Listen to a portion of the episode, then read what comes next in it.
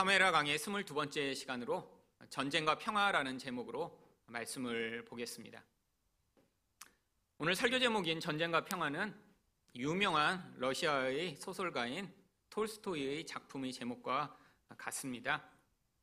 이 전쟁과 평화라고 하는 소설은 1812년에 있었던 프랑스 나폴레옹의 러시아 침공을 배경으로 하고 있습니다. 나폴레옹의 군대는 전 유럽을 지배했고요. 그리고 마지막 남은 러시아를 정복하기 위해 1812년 러시아를 침공합니다. 60만 명이나 되는 대군을 거느리고 침공을 했고요. 러시아는 전쟁 준비가 전혀 되어 있지 않았기 때문에 몇 개월 만에 이 러시아의 수도인 모스크바마저 바로 함락되고 말았습니다. 러시아의 많은 사람들이 죽었고요. 그리고 이 수도까지 다 함락돼서 이제 러시아가 더 이상 자기 나라로 존속하지 못하고 이 프랑스의 이제 속국이 되는 그런 상황에 처했습니다. 그런데 그때 나폴레옹이 미처 예측하지 못한 상황이 벌어졌습니다. 바로 러시아의 무서운 추위였던 것이죠. 프랑스는 이렇게 춥지 않았는데 러시아의 겨울은 영하 40도, 50도가 되는 추위였기 때문에 프랑스 군대가 그 추위를 견뎌내지 못하고 그때부터 이 러시아 군대가 패배하기 시작했습니다. 결국 60만 명이나 러시아를 침공했는데 프랑스로 살아 돌아온 사람은 채 10만 명이 되지 않는다라고 합니다. 톨스토이는 이 참혹했던 전쟁, 그런데 이 전쟁을 농민들과 여자까지 다 함께 싸워 결국에는 평화를 얻어낸 그 1812년 전쟁을 기념하여 이 전쟁과 평화라고 하는 소설을 쓴 것입니다. 결국 나라가 힘을 잃어버리면 전쟁에 시달릴 수밖에 없고 온 국민이 힘을 합쳐 함께 싸울 때만 이런 평화가 얻어지게 됨을 이 소설을 통해 보여주고자 한 것이죠.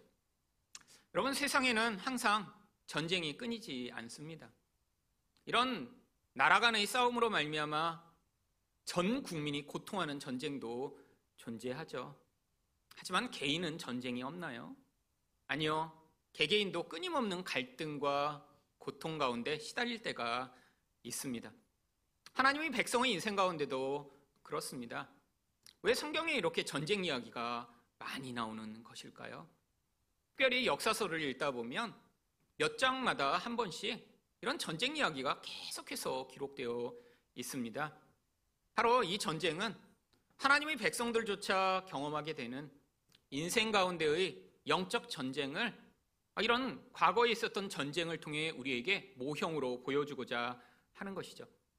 우리가 싸우는 전쟁은 눈에 보이는 그런 총과 칼을 가지고 싸우는 싸움이 아닙니다. 하지만 하나님 백성이라면 반드시 영적으로 이런 마귀의 공격을 당하게 되어 있고요.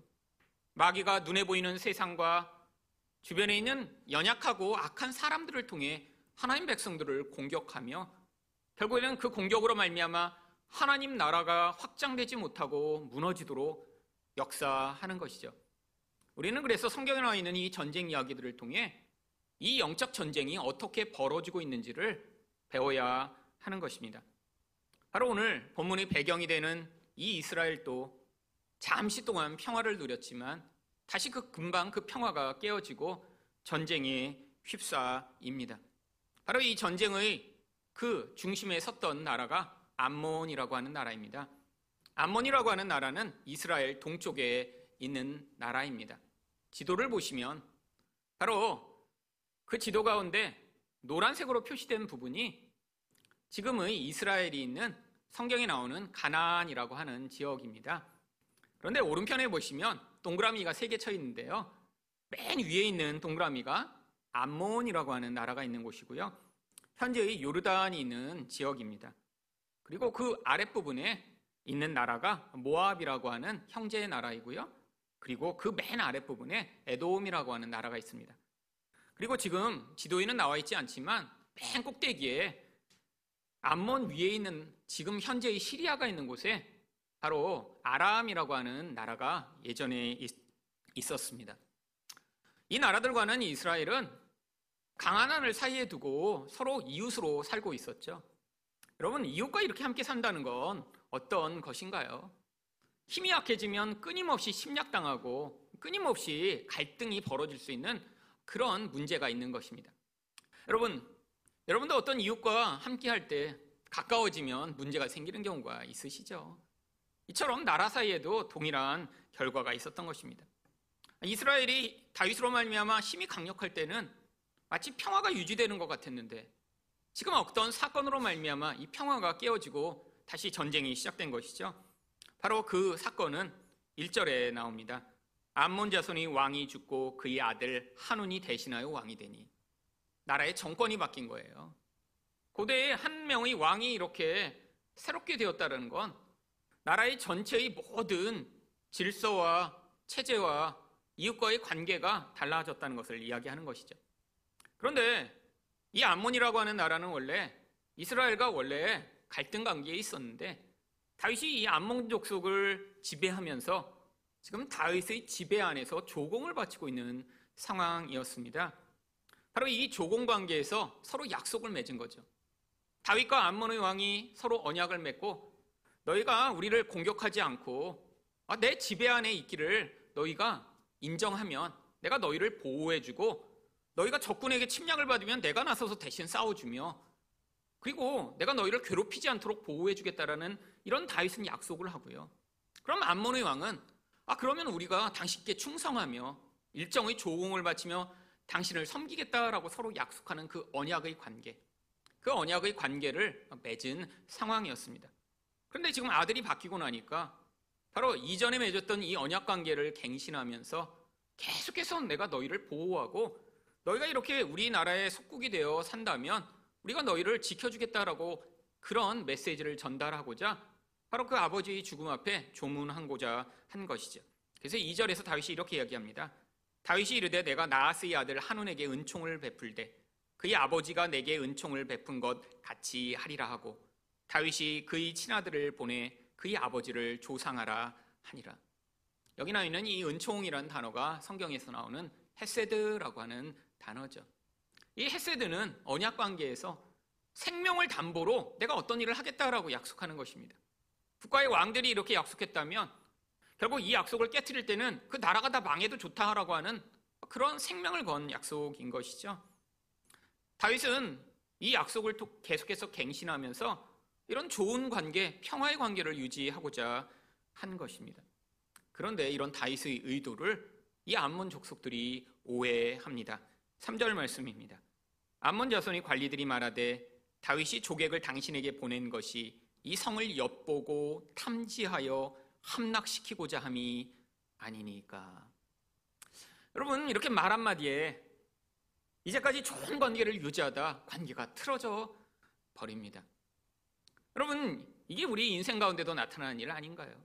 아, 누군가가 좋은 관계를 맺고자 했는데 오해함으로 말미암아 결국 한마디로 그 관계가 틀어져 버리는 이런 일들이 얼마나 많이 있나요?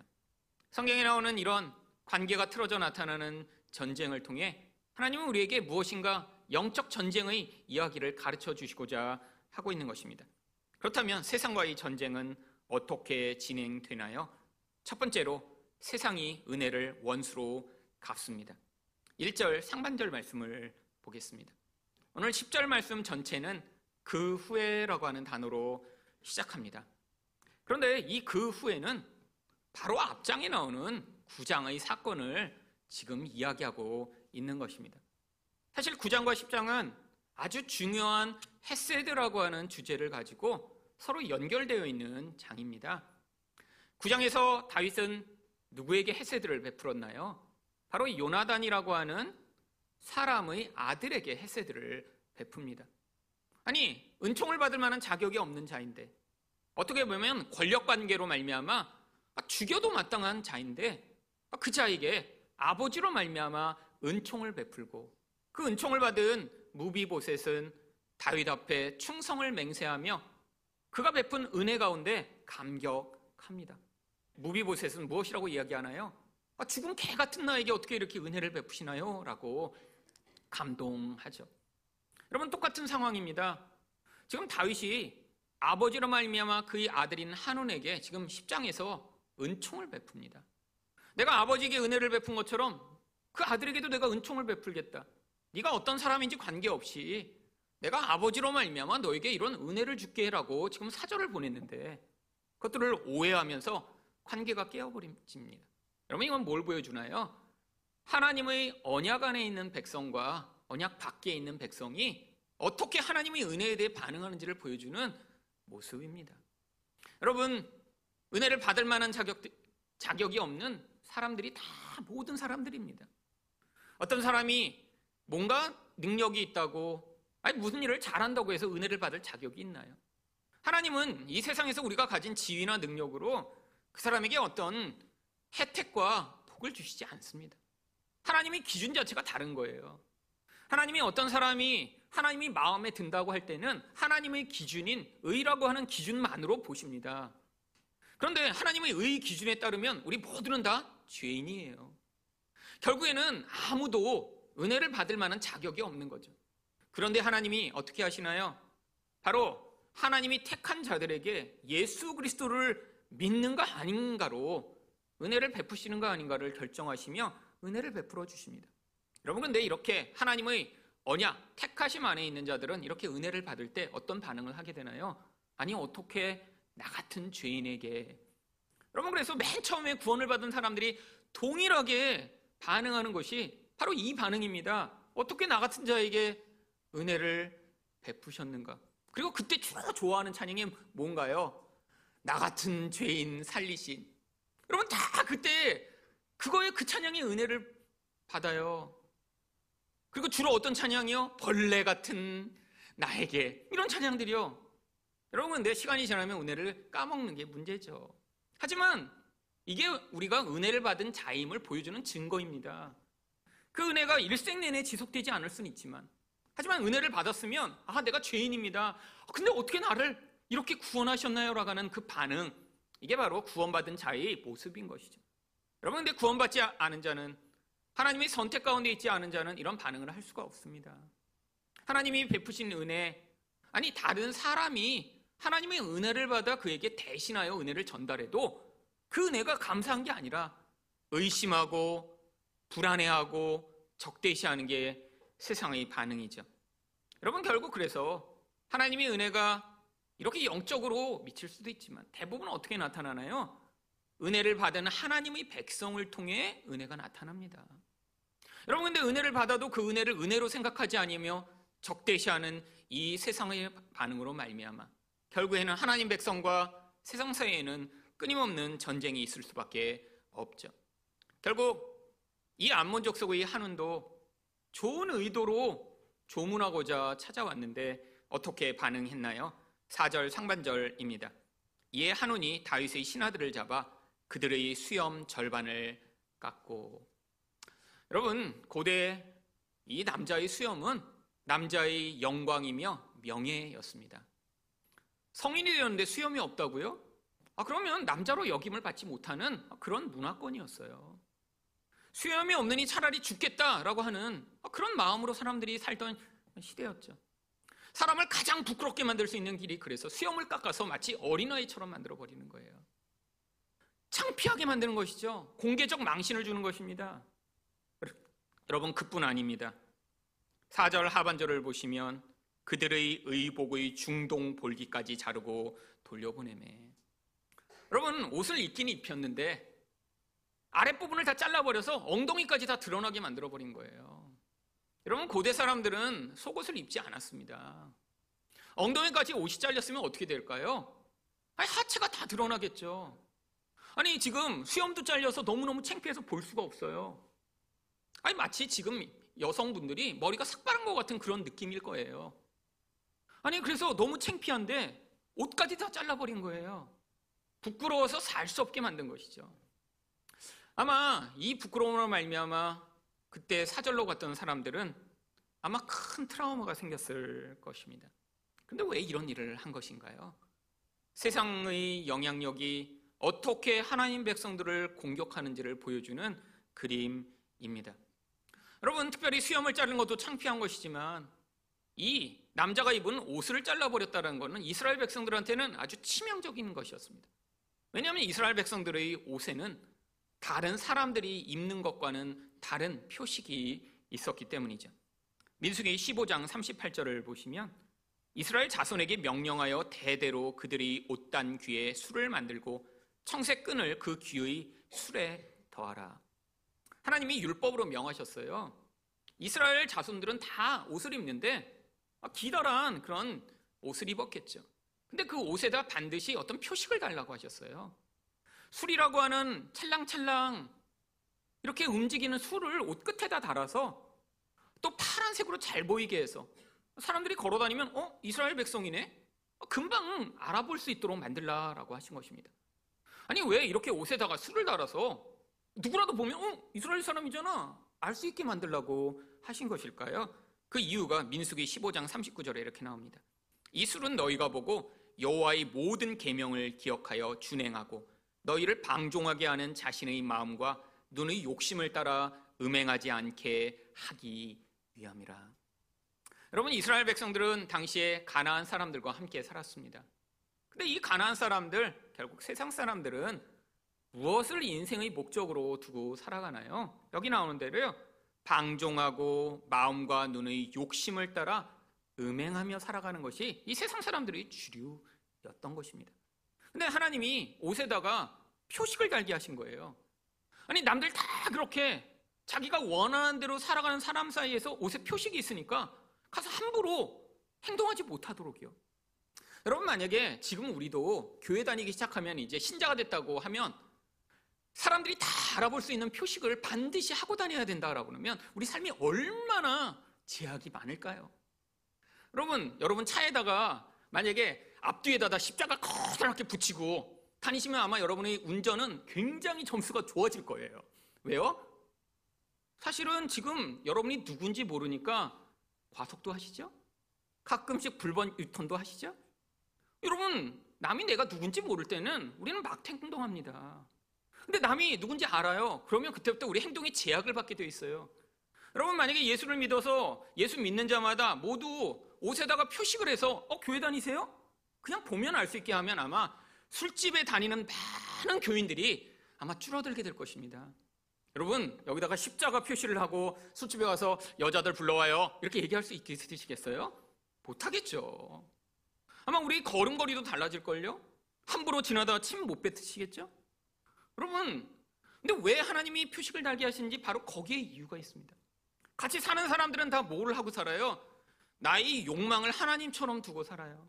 세상에서 내가 그렇게 내가 원하는 삶을 살아가는 게 어, 그게 진리야. 그게 멋있는 것이야. 라고 주장을 하고 사람들은 그걸 다 환호합니다. 지금 이 시대의 사람들은 그렇지 않나요? 여러분, 유튜브를 가서 한번 보세요. 여러분, 유튜브에서 사람들이 그렇게 인기를 누리는, 아니, 사람들에게 영향을 미치는 사람들이 인생 가운데 나의 욕심을 절제하고 사랑하는 삶을 살아가며, 아, 내가 어떤 것들을 하고 어떤 영향력을 미칠 수 있지만 그들을 절제하며 그걸 선하고 좋은 일에 사용하는 것이 그렇게 인기가 있고 사람들이 환호하나요?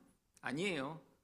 다 욕망을 가지고 살아가는데 소수의 사람들은 그 욕망을 이룰 수 있는 능력과 힘이 있습니다. 그러니까 유튜브를 보며 대리만족하는 거죠. 아, 나도 저렇게 잘 살고 싶은데. 아, 나도 저렇게 명품을 몸에 두르고 살고 싶은데. 여러분, 그래서 인터넷에 보면 참 이상한 사람들도 많이 있습니다. 여러분, 유튜브에 보면 하울링이라고 하는 그런 용어가 있어요. 저도 몰랐는데 신문 보고 알았습니다. 그래서 유튜브에 여러분 나중에 가서 하울링이라고 한번 쳐보세요. 그러면 동영상이 수백만 개가 뜹니다. 아, 도대체 뭐 하는 건데 이렇게 우리가 알지 못하는 일들을 사람들이 보고 있을까요?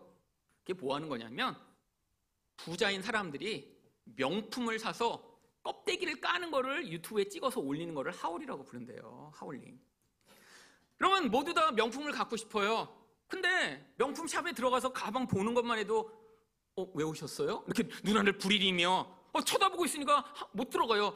보고 싶어, 만지고 싶고 나도 갖고 싶어. 그러니까 어떻게 해요? 대신 걸 해주는 사람들이 있는 것입니다.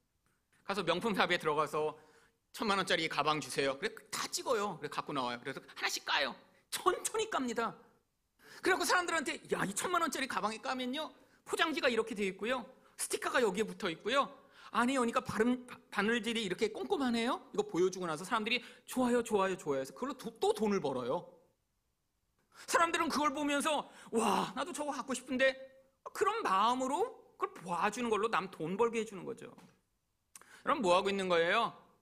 눈에 보이는 자기의 욕심과 마음에 있는 욕심을 채우는 것을 세상이 살아가는 기준으로 살아가고 있는 것입니다. 여러분, 이게 세상의 원리 아닌가요? 사람들이 왜 더 부자가 되고 싶죠?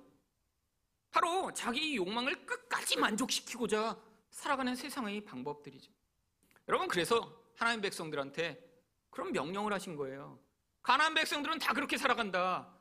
그런데 너희는 옷에다가 그런 표식을 한 다음에 아, 하나님이 내게는 이런 남을 파괴하면서까지 나의 욕망을 극대화해서 살아가는 이런 삶을 벗어나 하나님 백성처럼 살아가는 삶이 무엇인가를 확인하며 살아가기를 원하시는구나를 눈으로 보고 확인하고 살도록요. 여러분, 지금 교회 다닌다고 우리에게 하나님이 그런 표식을 율법으로 하도록 하시지는 않습니다.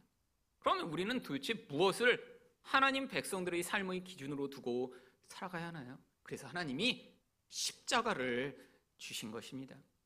여러분, 십자가 사실 여러분들이 이렇게 목걸이로 악세사리로 달라고 한 것 아닙니다. 여러분, 십자가는 우리 마음의 중심에서 아니, 우리가 눈으로 보는 거로도 되지 않는 이 마음의 중심에 내가 내 욕망을 하나님처럼 삼아 하나님 말고 다른 것을 늘 사랑하며 살아가는 그 인생의 중심을 바꾸시는 그 십자가의 능력이 내 영혼에 임해 내가 원하는 것을 끊임없이 추구하며 살더라도 만족하지 못하는 그 인생 가운데 하나님이 주시는 진짜 만족으로 살아가는 것이 우리 성도가 살아가야 할 길임을 확인하며 바로 그 기초에 우리 영혼을 세우도록 이 십자가를 우리에게 주신 것이죠. 여러분 그래서 세상이 무엇을 공격하는 줄 아세요? 바로 그런 십자가의 삶을 살아가는 것을 세상이 공격하여 부끄럽게 만드는 것입니다. 아, 너는 왜 다른 사람처럼 살질 않아? 아니, 너는 그럴 여유가 있는데, 아, 왜 그렇게 살질 않아?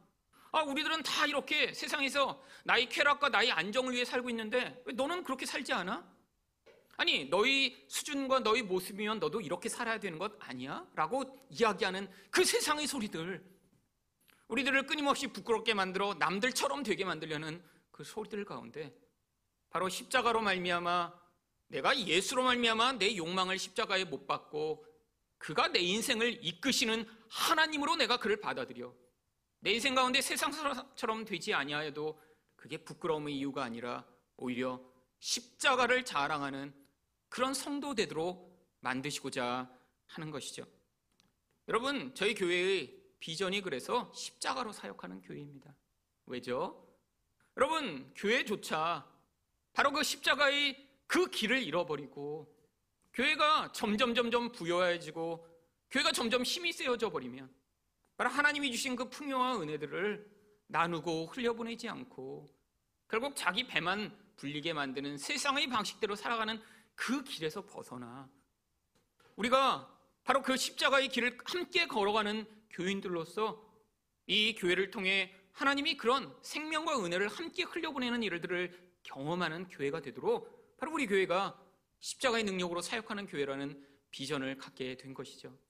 개개인의 삶에서 그런 십자가의 삶을 살아가는 것을 여러분의 삶의 지표로 놓고 살아가시는 분들마다 그분들이 함께 모여 우리가 하늘 사랑교회로 모여 있을 때 바로 그런 놀라운 능력과 은혜를 함께 경험할 수 있을 것입니다. 두 번째로 세상과의 전쟁은 어떻게 진행되나요?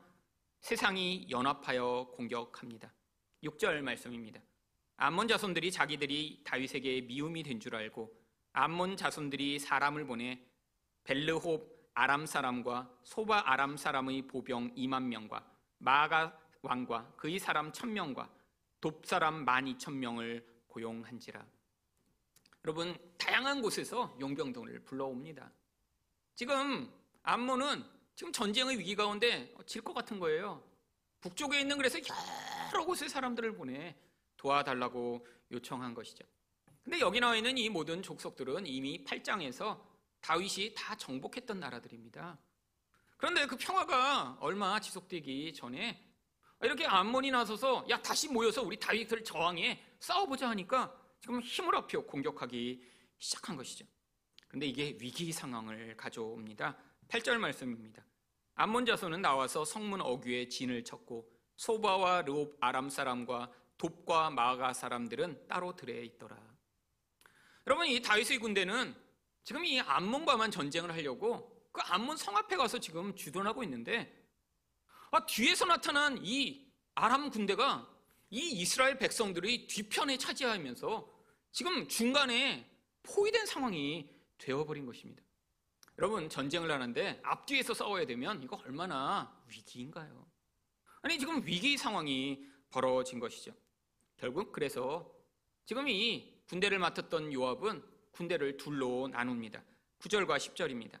요압이 자기와 맞서 앞뒤에 친 적진을 보고 이스라엘이 선발한 자 중에서 또 엄선하여 아람 사람과 싸우려고 진치고 그 백성의 남은 자를 그 아우 아비세의 수하에 맡겨 암몬 자석과 싸우려고 진치게 하고 여러분 결국 군대를 둘로 나눠서 특공대 적은 무리는 뒤편에 오는 아람 군대와 싸우고 앞쪽에서 성을 공격할 부대는 자기 동생에게 그 군인들을 맡깁니다. 아, 그런데 이게 싸우면 어떻게 될지 모르겠는 거예요. 그래서 서로 약속을 합니다. 11절입니다. 이르되 만일 아람 사람이 나보다 강하면 내가 나를 돕고 만일 암몬 사람이 너보다 강하면 내가 가서 너를 도우리라. 여러분, 이게 바로 이 세상에서 벌어지는 영적 전쟁의 실체죠. 여러분, 마귀라는 존재는 성도를 끊임없이 공격합니다. 여러분, 근데 마귀가 영적으로 우리를 넘어뜨리고 불안하게 하고 힘들게 하는 영적인 영향력을 미칠 수도 있지만 마귀는 늘 그의 도구가 되는 그런 세상과 사람들을 사용합니다.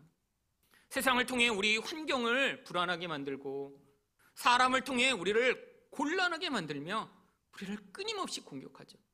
여러분 영적인 눈이 열리지 않으면 상황 가운데 벌어지는 이 모든 요동하는 상황 아니 주변 사람들 때문에 겪게 되는 그 문제들의 원인이 되는 이 영적 원인을 깨닫지 못하고 사람이 나를 힘들게 하고 고통하게 하면 사람에 대해 어떻게 반응하나요?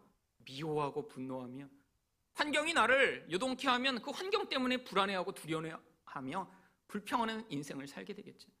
여러분, 하지만 마귀가 원하는 게 그것입니다. 마귀는 우리 본질을 무너뜨리고 우리가 하나님을 온전히 믿지 못하게 만들며 우리가 눈에 보는 것에 매워 우리 주변의 모든 관계는 다 깨어지며 끊임없이 불평과 원망만을 쏟아내는 인생이 되도록 마치 마귀처럼 세상을 살도록 만들려고 하는 것이죠. 여러분, 마귀가 이렇게 연합하여 공격하며 우리 인생에 찾아올 때가 있습니다. 내 상황이 갑자기 불안해지고 내 경제적인 상황이 무너지며 주변에 있는 사람들이 나를 공격하고 힘들게 하고 나를 고통하게 만들어 정말로 내 마음 자체가 무너지고 힘들어지는 그런 상황들이요. 여러분 이런 때 필요한 것이 무엇인가요? 바로 유압과 아비세가 서로 힘을 합쳐 이 위기를 벗어난 것처럼 하나님이 우리를 교회로 만들게 하신 목적이 바로 여기에 존재하고 있는 것입니다. 여러분 교회 가운데 어떤 사람은 이런 시험과 훈련을 거쳐 성숙한 사람 존재하죠. 근데 교회 가운데 반드시 연약한 사람이 있습니다. 여러분 시험에 걸려 넘어지는 사람들은 주로 어떤 사람들인가요? 바로 이런 연약한 사람들이죠. 여러분 그런데 이렇게 연약한 사람들이 넘어지면 그 영향력이 다른 사람에게 미치지 않나요? 아니요. 여러분 가족이 경험하시잖아요. 한 명만 아프면 온 가족이 다 힘들어합니다. 한 명이 어떤 문제 가운데 있으면 그 영향력이 온 가족에게 미치게 되어 있죠.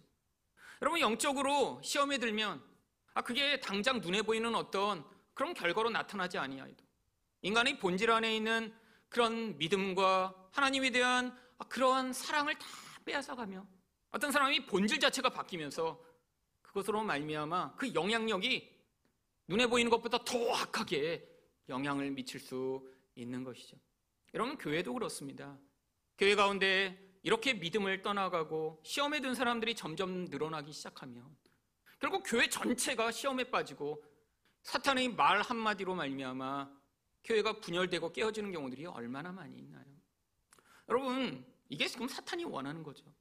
여러분 교회가 사람들을 시험에 들게 만들고 고통하게 만들고 그래서 교회에 다니면서 계속해서 스트레스를 받으며 다니는 그런 교회가 된다면 여러분 물론 믿음이 견고한 사람들은 그래서 오히려 더 기도하고 하나님을 찾겠죠. 가장 큰 문제가 뭔지 아세요? 연약한 사람들이 다 떨어져 나갑니다. 아, 원래 잘 다니던 사람들, 믿음이 있는 사람들은 어떻게든 예배 안 드리면 안 되니까 혼자서라도 예배를 드리며 하나님을 찾겠죠.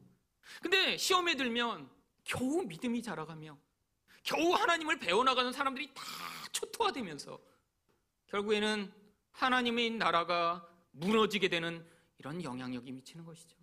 여러분, 그래서 우리가 교회를 위해, 가정을 위해 기도해야 됩니다. 약한 사람부터 넘어지게 되어 있어요.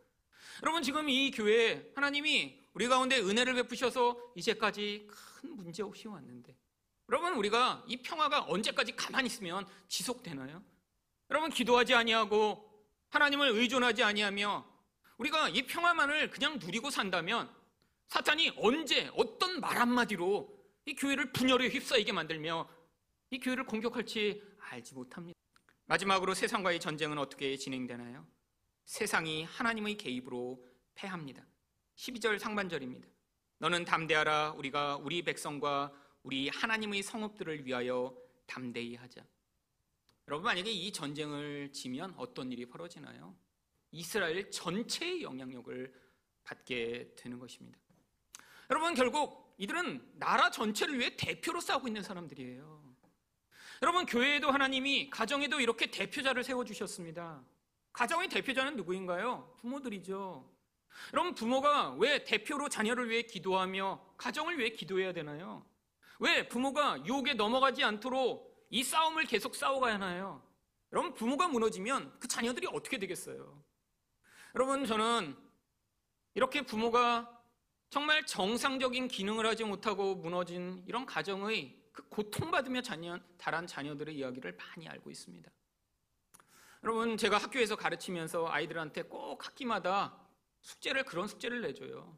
너 인생 가운데 있었던 가장 고통스럽고 힘든 영향력들은 뭐냐? 너의 인생을 지금 이렇게 만든, 네가 지금 경험하고 있는 그런 고통과 불완전함의 원인이 되는 것들을 찾아서 좀 정리해서 내봐라. 상당히 많은 아이들이 사실 가정 안에서 정말 깨어진 가정의 그 고통을 다 안고 살아갑니다. 이혼한 가정 수없이 많아요.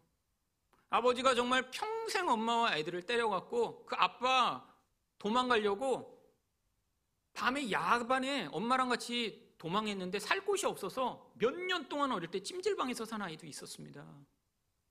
근데 어느 집을 정해서 하면 아빠가 찾아올까봐 어느 집도 정하지 못하고 그렇게 찜질방을 전전하며 살았던 거예요. 여러분, 그럼 깨어진 가정의 이야기들을. 여러분, 가정이 무너지는 원인이 뭔가요? 책임을 맡은 그 사람들이 결국에는 이 마귀의 유혹과 시험에 넘어져 버린 것이죠. 여러분, 지금도 그렇지 않나요? 만약에 여기 계신 여러분이 지금 무너지면 여러분 자녀들 어떻게 될까요? 여기 있는 아버지가 정말 여러분에게 주신 하나님의 그 사명과 뜻을 감당하지 못하고 아니 세상 사람처럼 살아가고 있으면 아니 그래서 돈만 벌어다 주면 다 되는 것인가요? 아니에요. 여러분 제일 안타까운 게 무엇입니까? 아버지는 신앙이 좋으세요. 근데 자녀가 나중에 아, 난 예수 안 믿을 거야 라고 하는 그 이야기를 하게 될 때 여러분 그게 인생 가운데 어떤 결과일까요? 여러분 인생 가운데 우리 교회 가운데 여러분 가정 가운데 여러분이 서서 거기에서 이 영적 싸움을 싸워 나갈 때 바로 마귀가 그 공동체를 그 집단을 무너뜨리며 세상처럼 되려고 만들어낸 그 자리 가운데 여러분이 서서 여러분의 가정과 공동체를 지켜낼 수 있는 것입니다. 여러분 하나님 나라의 싸움이 계속돼요. 마귀는 우리가 세상 사람처럼 내 욕망을 하나님인 것처럼 추구하며 살아가도록 만들려고 할 때마다 우리에게 십자가의 길을 가르쳐 주시며 예수 믿는 사람은 세상 사람처럼 사는 것이 아니라 세상 사람 좀 되지 않는다고 부끄러운 것이 아니라 바로 우리가 십자가로 말미암아 살아가는 사람인 것이 우리에게 영광이며 기쁨이 되도록 만드는 그 능력, 그 능력으로 살아가는 것입니다. 여러분이 이렇게 십자가의 길을 걸어갈 때 여러분에게 맡겨주신 그 공동체가 바로 이런 전쟁으로 말미암는 고통과 피해를 경험하지 아니하고 하나님이 주신 놀라운 평화를 누릴 수 있을 것입니다. 그래서 이런 싸움을 여호와의 전쟁이라고 부르는 것입니다. 그래서 요압이 12절 하반절에서 뭐라고 얘기하나요?